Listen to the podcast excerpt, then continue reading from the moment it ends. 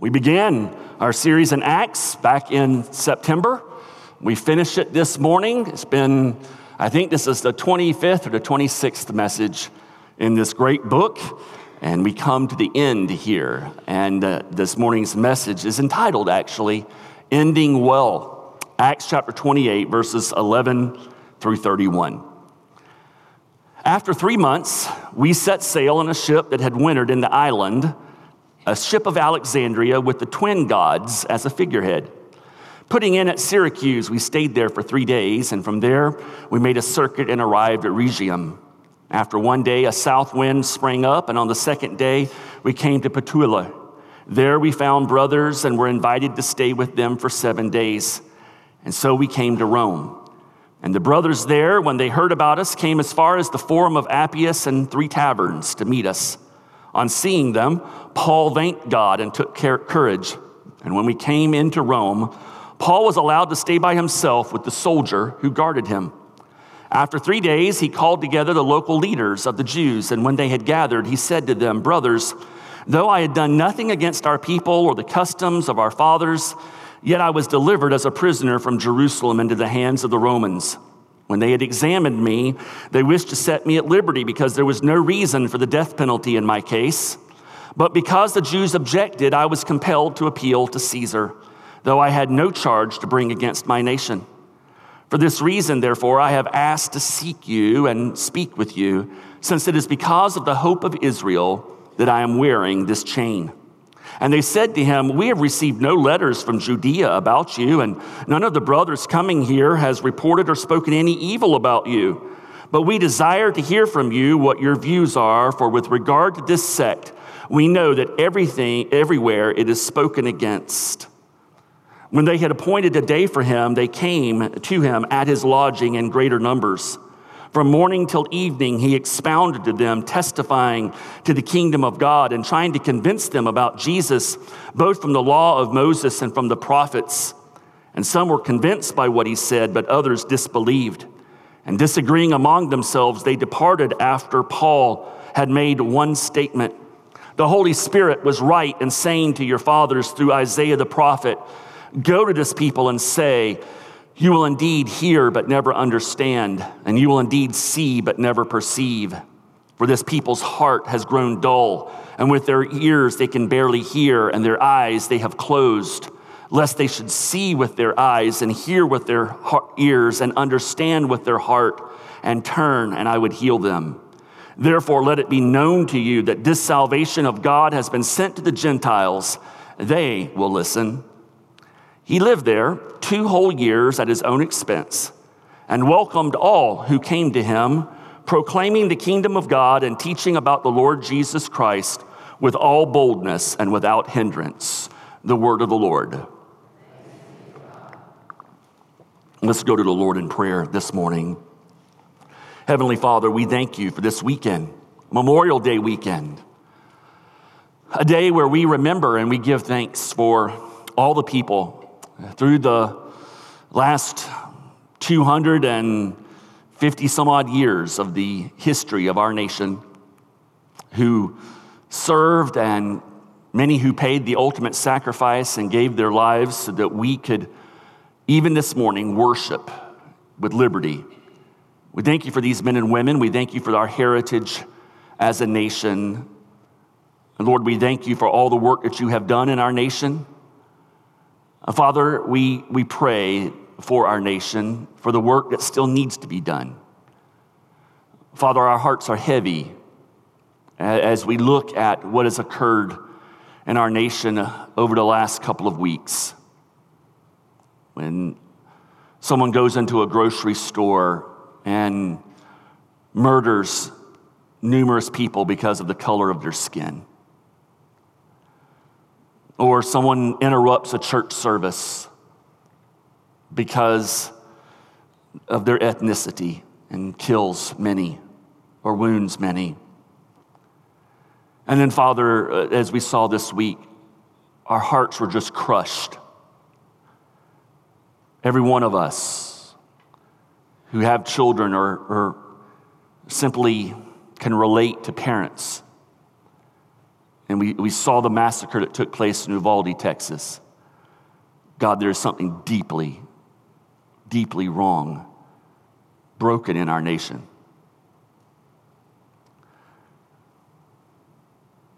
We ask that you would heal our land.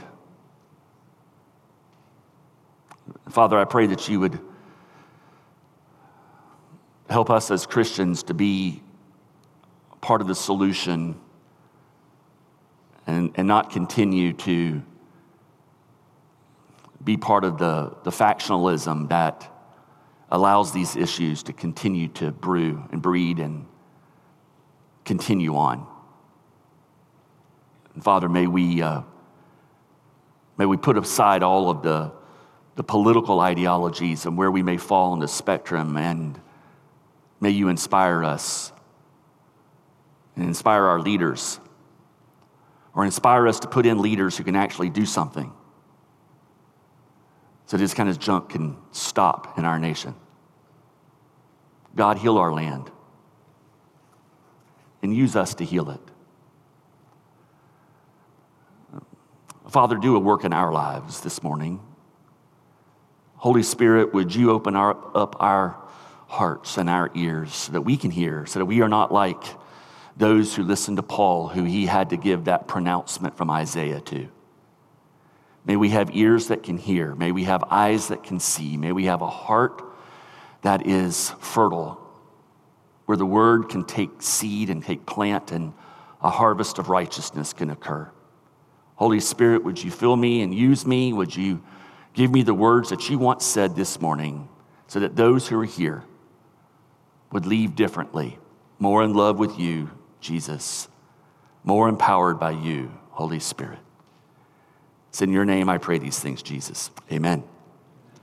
So, a couple of weeks ago, I, maybe three weeks ago, in the beginning of the message, I asked you a question to think about the first thing that popped into your head. You remember it was, it was famous goodbyes in movies.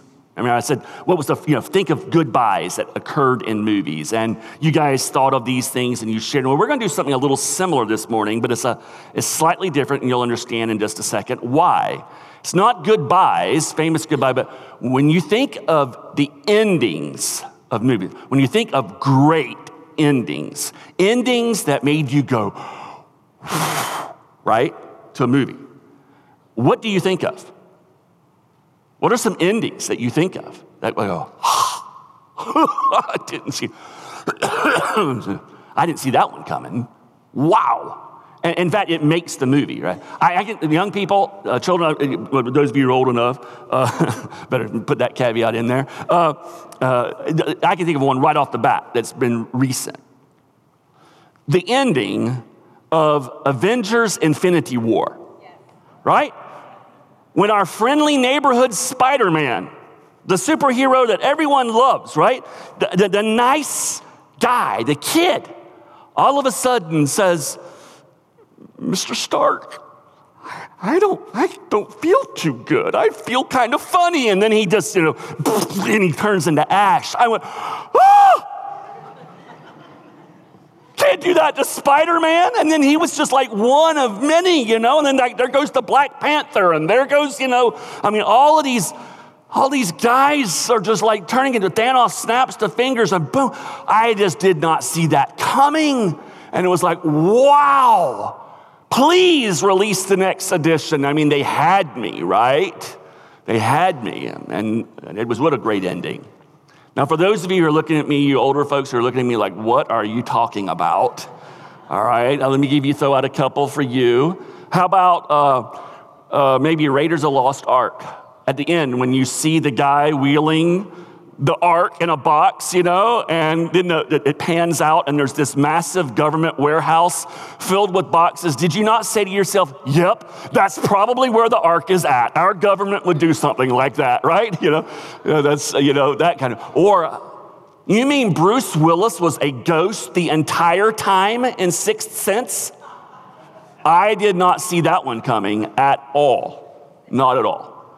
Um, but by far, maybe one of my favorite endings, just wow, was in the usual suspects when Kevin Spacey, who has played this dweeb criminal the entire movie, right? At the end of the movie, he's wa- the, the police let him go and he's in character. And then as he walks around the corner, it's like he's shedding a skin. And you realize that all this time, he is the mastermind criminal, Keyser Söze. And it just blows your mind.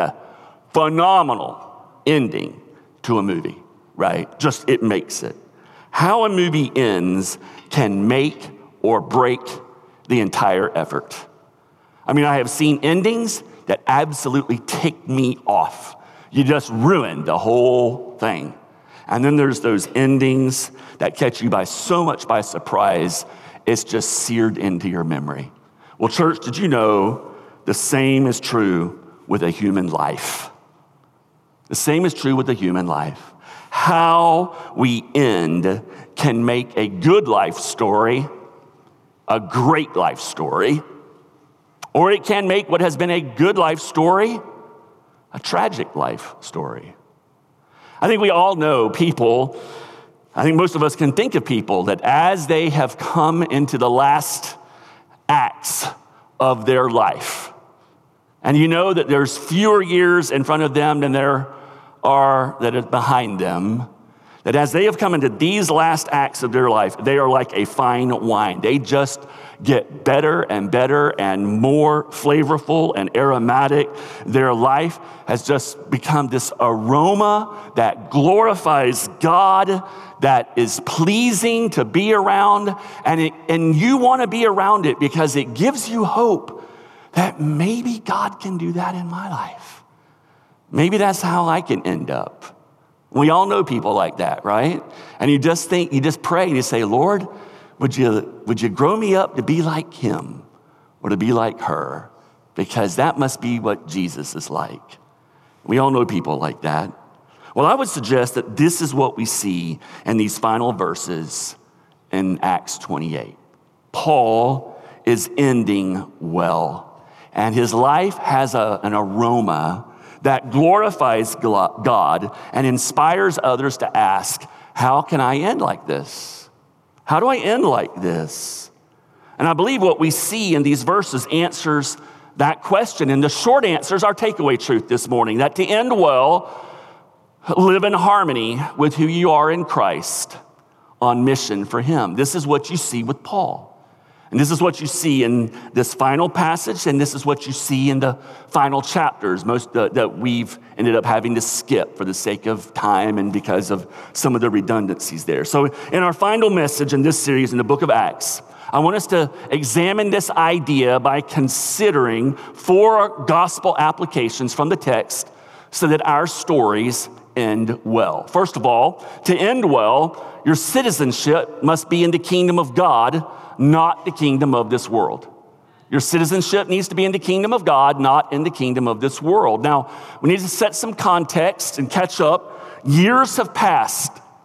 Much has happened to Paul since we last looked at him last week at the beginning of chapter 21 and that message on the tension of God's will. Remember, he got off the boat at the end of the third missionary journey and he was getting all of these warnings from different Christians and even the prophet Agabus, who comes and says, If you go to Jerusalem, you're going to be arrested. And he has all of the, that's where we left him. And we talked about how hard it is. How do you deal with God's will? And especially in some of these difficult situations that we often face in life.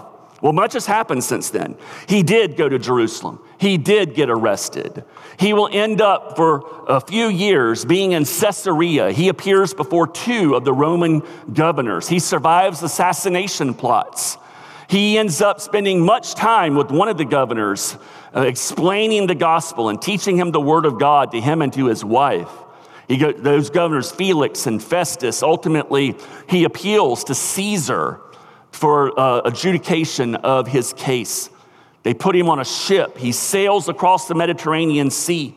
He ends up uh, going into a horrible storm. The, the, the ship is, is wrecked and they're washed up on to the uh, beach, onto an island. They find out this is the island of Malta.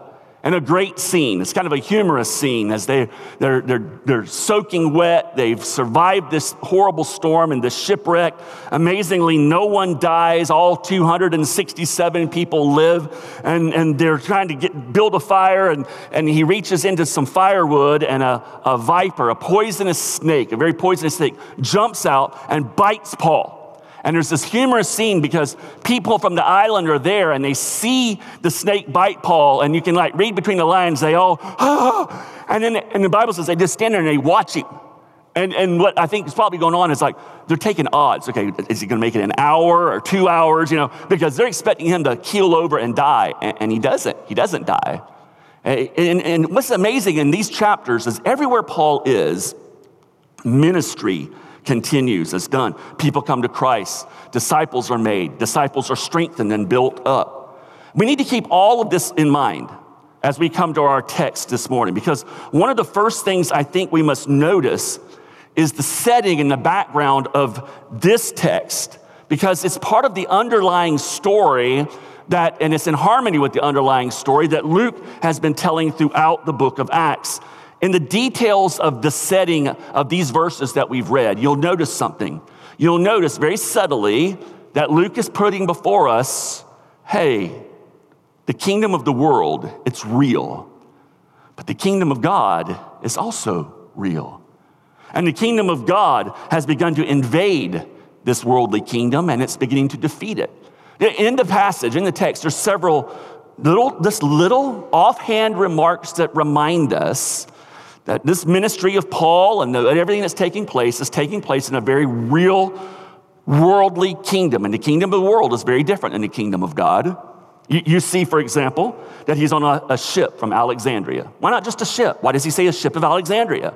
Because this is a certain kind of ship. It's a ship of commerce, a ship of business. It's a ship that is dedicated to business and career and making money. And how much do we understand that in the kingdom of this world, money and business and commerce and career is emphasized because the kingdom of this world wants us to turn and focus on these things and to find our, uh, our uh, security in this aspect of our lives. Yea, though I walk through the valley of the shadow of death, I will trust, I will fear no evil. I will trust in the stock market and my 401k, right? I mean, this is the message of our world, and this is the message that we are encouraged to embrace. Trust in business, trust in money, trust in your career, trust in commerce, trust in the economy. These types of things is what drives our lives. You see other aspects of the kingdom of the world and civilization and culture that is mentioned. The major mention here is Rome. And of course, Rome is the dominant civilization and culture of that day. And of course, the kingdom of the world encourages us to trust in our culture and our civilization, to find our identity there. In Paul's day, it was all things Rome, it was the pride of Rome, and being Roman meant something. But in our day, Roman has been replaced with American, or Republican, or Democrat, or socialist, or black, or white, or Hispanic, or for a few pathetic people, Tennessee volunteer fans or whatever, okay? Um, but, but we're encouraged to find our identity in something other than God, right? This is the kingdom of the world. We are encouraged to find our, our security in commerce and business and money and things, and we're encouraged to find our identity in our culture and our civilization and, and something else. I love the study that the ladies are going to be doing. How appropriate, ladies, that you would study identity theft this summer because we're bombarded by this with our culture. But there's a, another important aspect in, this, in the details of this text that show the kingdom of the world is alive and very real in this story, and that's the, the created saviors that are referred to. And they're on opposite ends of the, of the spectrum. The boat from Alexandria, right? It has the twin fig gods as figureheads. This is a reference to Castor and Pollux, the, the Greek demigods who are part of Greek and Roman mythology. the sailors in the ancient world, uh, they would make sacrifices to these two brothers uh, seeking to have, you know, good wind, uh, you know, low, calm seas, no bad storms, and make it back to port. Uh, safely. And anybody who's ever spent time on the water uh, understands, you know, that, that's a pretty important need. And so they, they are turning to this religious belief, making their sacrifices before every you know, uh, every time they embark in order to have that kind of comfort. On the other end of the spectrum is the reference to Paul when he gets to Rome and he's talking to these Jewish leaders saying, I've, I've done nothing to violate the customs of our fathers. This is a reference to what had grown into the legalistic religion of the Hebrews and how they had turned God's covenant into a, a set of rituals and and do's and don'ts and moralistic platitudes. See, the kingdom of the world is not anti religion. What it does is it encourages us to create our own saviors so that that internal spiritual comfort that we need, that we crave, that we are we're created with, that we seek to fulfill it through our own functional saviors. This is what the kingdom of the world does. It encourages us to turn to, to commerce, to our culture and civilization, to our own created saviors for the things that we need our security, our identity, our comfort, rather than to our Creator and to our Lord Jesus Christ. So the kingdom of the world is clearly in the setting of this passage. But then there is this beautiful reminder in these opening verses that the kingdom of God has invaded the kingdom of this world Verse 14, there we found brothers. And we're invited to stay with them for seven days. So we came to Rome, and the brothers there, brothers from Rome, when they heard about us, they walk out 40 miles to meet Paul at the Forum of Appius and three taverns to meet us. On seeing them, Paul thanked God and took courage. I mean, think about all the things that Paul has faced. Even in this journey to Rome, this is a microcosm of his life since the Damascus Road. What sustained him through all of that? What encouraged him? What gave him the courage and the hope to carry on? It was the power, it was the strength, it was the blessings that only come when we reject, when we reject membership and citizenship and the kingdom of this world, and instead, we embrace Jesus Christ and we become citizens in the kingdom of God. And so, to end well, I would ask you whose kingdom do you belong to? Who has the allegiance of your heart this morning? Who are you worshiping? To end well, you must be a citizen of God's kingdom. Secondly, to end well, your convictions are centered upon the gospel of Jesus Christ. There's this great scene in the middle of this text. You know, Paul has met, there's several synagogues in Rome. Paul's met the different rabbis and the presidents and the leaders of the synagogue, and they arrange a follow up meeting. And then you have this scene of that meeting, verse 23. When they had appointed a day for him, they came to him at his lodging in greater numbers from morning till evening. He expounded to them, testifying to the kingdom of God and trying to convince them about Jesus, both from the law of Moses and from the prophets. And some were convinced by what he said, but others disbelieved. I don't know about you, but I would have loved to have been a fly on the wall for that meeting between Paul, rabbi, trained as a Pharisee with these other rabbis and religious leaders. I wonder what that all day sermon would have been like.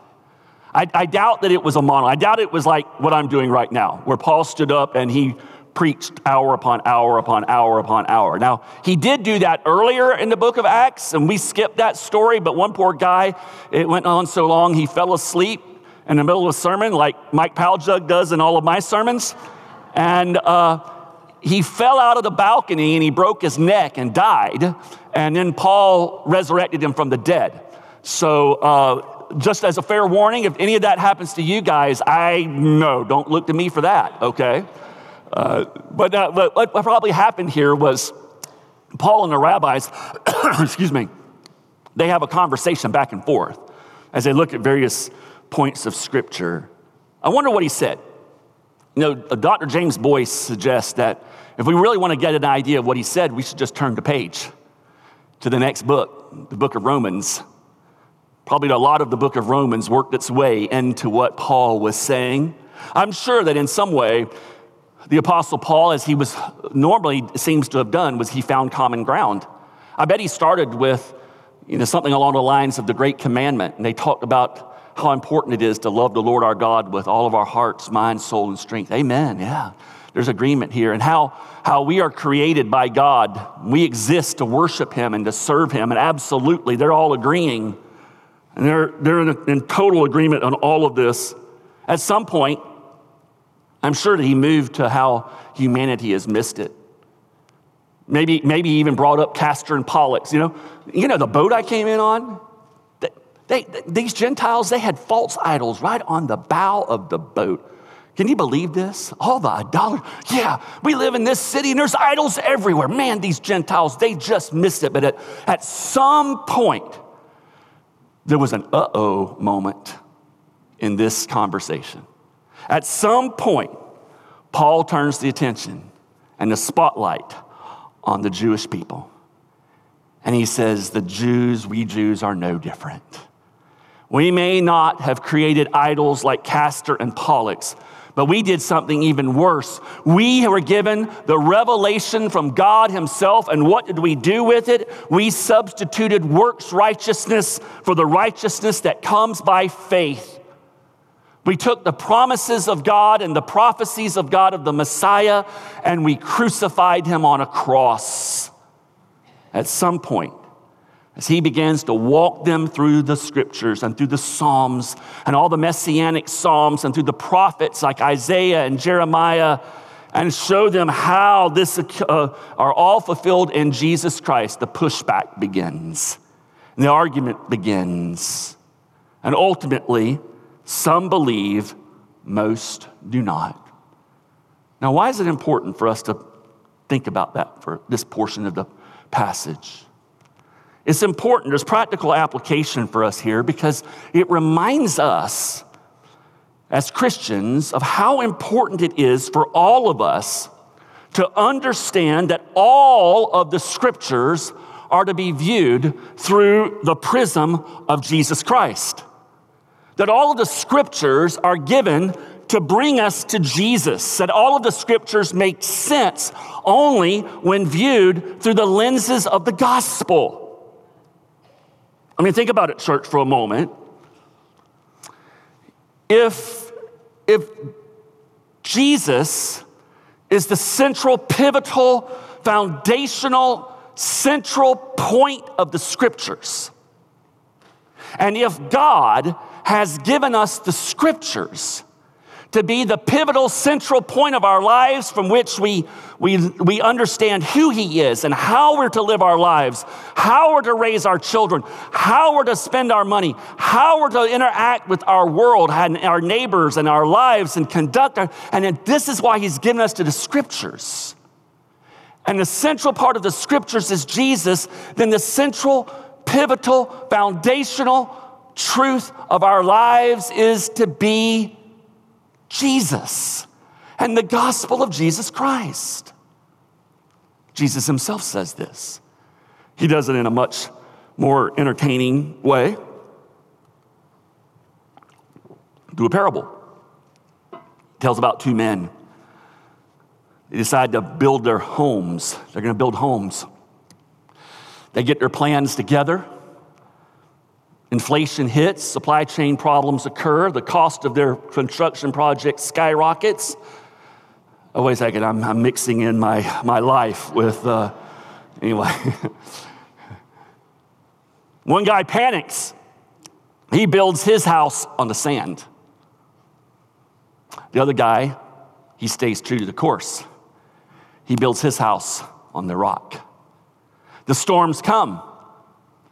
The house built on the sand, the family, the man and his family are in that house. The storms come, the house collapses, everyone's killed.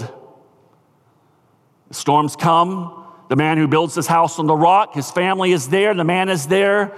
They withstand the storms, everything is fine. The point that Jesus is making here in this parable, he's saying something very, very important. If we want to end well, we must build our lives upon him and upon the truth of his gospel. It is the gospel applied to our lives through the Holy Spirit that empowers us and changes us to be like Christ. The gospel. It's meant to influence everything that we believe, to shape how we think and how we view the world and what we believe about God and how we live our lives. Why is this so important to be reminded of? Because, church, look at the obvious. The rabbis, they knew the scriptures better than we do. Most of these guys had the Old Testament memorized. They, they knew all kinds of true things about God and how God wants us to live and right and wrong. And They knew all this thing, these things. But when you don't read the Bible through the unifying theme of Jesus and the gospel, when you don't read the Bible through the unifying theme of Jesus, who is God, full of grace and truth, when you don't read it through the lenses of the gospel and through Jesus, then humility and grace begin to dissipate and leak out of your life. And in their place steps pride and self righteousness. And that's what begins to grow. And when this happens, your convictions about God and your faith and how to live out your faith in the world in which we live how it's to be expressed. More and more it becomes legalistic and moralistic. And church, legalistic, moralistic Christians do not end well. They do not end well. To end well, your convictions must be centered on the gospel of Jesus Christ. Thirdly, to end well, your calling is to serve God wherever He places you. So at the end of his meeting with those Jewish Hebrew leaders, Paul says, Therefore, let it be known to you that this salvation of God has been sent to the Gentiles. They will listen, they leave, and then we get insight from Luke into the last years of Paul's life. Just a couple of verses. He lived there two whole years at his own expense and welcomed all who came to him, proclaiming the kingdom of God and teaching about the Lord Jesus Christ. Now, understand what that's saying. Here's Paul. He's essentially under house arrest. Now, their version of house arrest was very different than ours, where you have the little ankle bracelet. As inconvenient as an ankle bracelet is, for those who've ever had to wear one, which so far, thank God, I haven't, just to set the record straight. I don't want any rumors getting started this morning. The Roman Empire's version of an ankle bracelet, in Paul's case, was to have a member of Caesar's imperial guard 24 7 in shifts. They would come and they were chained to Paul. So there was a chain between Paul and that imperial guard. Now he could walk around the house. Maybe he could go down to the Piggly Wiggly and get groceries. I don't know. Um, but that was his existence the entire time for at least two years that he's under this house arrest. And from here, it gets worse. He goes to a dungeon, a horrible place, and then ultimately, he faces the executioner's axe. This is his life. And I, and I look at that little sentence, and I, I stopped and I thought to myself, how would I have responded to those circumstances? And I know myself well enough to, to have said, hmm, probably not too good. at least not initially, I would have been really focused. I would have been really tempted to focus on those chains. And that I now have this big, hairy, smelly Gentile chained to me 24 7, no privacy, nothing. This guy, what have I done? I'm a, and I'm an innocent man, and I have this to deal with? Well, I guess God's done with me. Guess I got to wait till I get delivered from this before I can do anything for God. I'm pretty sure that would have been my initial. It's so easy, I find it, for me to, to focus on my circumstances, my chains, the obstacles that are before me. And sometimes use them to justify fears and doubts and, and actions that are opposite of my calling. Is there something in your life right now, church, Christian, right now that you're focusing on that's interfering with your service to God, your calling from God? Is there something right now that you're using as an excuse to not invite that coworker out to lunch? To, to hopefully begin some kind of a redemptive relationship with him? So, something that you're using to not invite that neighbor over for a, for a cookout, to begin a friendship, and to begin to express the love of Christ to them? Is there something that you're using as an excuse to not use your gifts, your talents, your resources, the money that God has given you, the, the abilities that God has given you to help build up His kingdom? What is that thing that you might be using as an excuse this morning? Have you been in ministry and it's gotten difficult and you're thinking about quitting because of the obstacles? I mean, let's face it. Here at Covenant Church, since the fall of 2019, ministry has been really hard. It's been hard.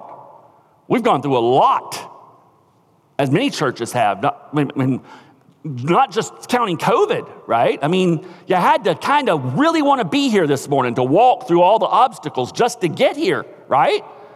We've had a lot going on. So, volunteers, are you tempted to quit this morning?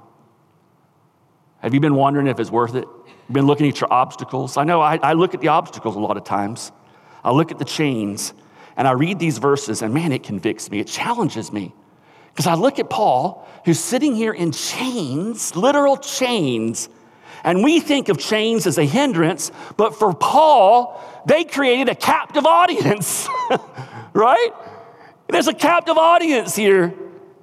This apostle to the Gentiles recognizes that every day he has an elite Gentile member of Caesar's imperial guard chained to him. He can't get away from him. He has to sit there and listen to him as Christians from the Roman church come in and he teaches them God's word and he disciples them as Jewish people come in and he's and they, they hear the gospel over and over and over again. He's got a captive audience of unbelieving Gentiles who are in positions of influence. And what happens? This is what he tells the Philippians he writes this letter to them while he's in chains. I want you to know, brothers, that what has happened to me has really served to advance the gospel, so that it has become known throughout the whole imperial guard and to all the rest that my imprisonment is for Christ. And most of the brothers, having become confident in the Lord by my imprisonment, are much more bold to speak the word without fear. How cool is that? You know, archaeologists have found in the barracks of the Imperial Guards, they have found graffiti. And the graffiti is of other Imperial Guards worshiping a guy on a cross with a, a donkey head. And, and, the, the, and the taglines are like, you know, Lucius worshiping his God. In other words, Lucius was a, had become a Christian, and, and the, the person on the cross was Jesus, and, and, and this was pagan graffiti about Jesus in the barracks of the imperial guards. What Paul wrote here is true. These guys were coming to Christ. Now, did his ministry in Rome look the, the, like the ministry in Ephesus, like in Corinth? Absolutely not. But look at what God did to him simply because, through him, simply because he was willing to serve where God had planted him. I mean, some of our favorite New Testament books were written during this period of time. One of the most joyful New Testament books, Philippians, written during this time. One of the deepest books on the deity of Jesus Christ, written during this time, Colossians, which we're going to go through next spring. I mean, some of the some of the most wonderful New Testament books he wrote during this period of time. And then the church in Rome is strengthened and it's firmly established, and the elders and the members come and go, and they're discipled by Paul as he's chained to a Roman guard, and these Roman guards are converted and they carry the message into Caesar's household itself. How awesome is this? That he served his Lord right where he was planted. What a message that is to each and every one of us regardless of our age, regardless of where we are in the continuum of life, that God is not done with us serving the kingdom until he calls us home. There is no retirement in the kingdom of God. No retirement. We do not rust out as Christians. We flame out, baby. All right? That's the way it's meant to be. I was talking to my mentor, Rod White. Many of you guys know Rod. Now he's in his late 80s. He's been my pastor. He's just such an influence in my life. And we were talking the other day. He's not preaching publicly anymore. He gave that up a few years ago because just, you know, cognitive mental abilities and speech and all that just begins to slow down. But he was showing me what he does. His ministry now, every day, hours of prayer and he has prayer list on Monday for this, and I'm prayed for on Tuesdays. And he was showing the list of men and women in God's kingdom doing God's work that he prays for. And you should have seen the excitement in his face. And you know what he told me? He said, if I could go back to when I was pastoring actively, I would have been doing more of what I'm doing now back then. 87 years old. He's going to flame out, not rust out. He's serving where he's planted. Well, final thing to end well. What leads someone like Paul to do this in such chains and circumstances? To end well, your confidence is in our Lord Jesus and his ongoing mission. So here he is proclaiming the kingdom of God and teaching about the Lord Jesus Christ with all depression and discouragement, whining and mealy mouthedness. No with all boldness and without hindrance. Paul was boldly serving and proclaiming the gospel even as his circumstances were less than ideal. He'll continue to serve God in these circumstances until he goes to the executioner's axe. Why was he able to do this? How was that possible? Is it because he had a different Holy Spirit living in him than we do? Is it because he was just smarter than us or more stubborn than us. I know some of you, he was not more stubborn than me or some of you, right? No. He's not, no, no, he's the same. He puts his pants on just like, well, he put a robe on, but you get the idea. He's a man used by God. Why was this how possible? It was because first, and, first of all, first and foremost, he was a citizen of God's kingdom. He was a citizen of God's kingdom whose life and convictions and beliefs were centered on the gospel of Jesus Christ. He was a man whose affections had been inevitably turned from the kingdom of this world and set on the kingdom of God. And this is what Jesus did in his life. And, church, this is what Jesus does in every Christian's life who follows him. He sets our affections on things above, on the kingdom of this world, and this changes how we live and how we serve God. We want to serve God. We want to be used by God. And service is not always easy. It's often hard. It can be discouraging. You have obstacles. You have hindrances. You have all kinds of reasons to not obey. But in spite of all of that, there is this confidence that our labor is not in vain in the Lord. And why is that? Why is Paul living so confidently in this type of situation? Why is he living confidently in harmony with who he is in Christ on mission for him? Why? What's the secret? Well, he tells us. He explains to his protege, Timothy, that the basis for his confidence, for our confidence, that Jesus is going to accomplish his mission, that the kingdom of God is ultimately going to thoroughly, completely defeat the kingdom of this world. And he tells him right before he goes to the axe why he was so confident. We'll end with this verse. Always remember that Jesus Christ, descendant of King David, was raised from the dead. We serve a risen, ascended Savior who right now sits at the right hand of the Father, making intercession for us so that we can boldly enter into the throne of God at any moment that we wish and desire, finding our very help in time of need. We do not worship a dead God created by human hands. We, we worship a resurrected creator of the universe. This is the good news I preach. And because I preach this good news, I am suffering and have been chained like a criminal. I love this sentence. But the word of God cannot be chained. Why was he confident? Because the gospel is the power of God given for the salvation of men and the restoration of God's creation. God will do this work. Jesus says, I will make all things new, and devil and the hell itself will not prevail against the mission that I am carrying out. The kingdom of God will win this day. Amen. Heavenly Father, we thank you for this promise of inevitable victory. Even as we go through weeks like this, where it seems like the kingdom of this world has won the day. But we know that's not the case. We know that the victory has been won, but there's still a lot of guerrilla warfare. There's still a lot of mop up battles that will continue until the very end and when you return. Lord Jesus, come quickly. Would you make all things new?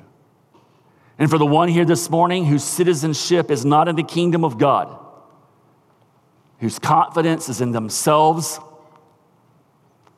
or in our culture, our civilization, and, and their money and their their giftedness, whatever it may be, would you convict them? Would you give them ears that can hear and eyes that can see and a heart that can believe the good news that comes through Jesus Christ? I ask these things for their good and for the glory of his name. Amen.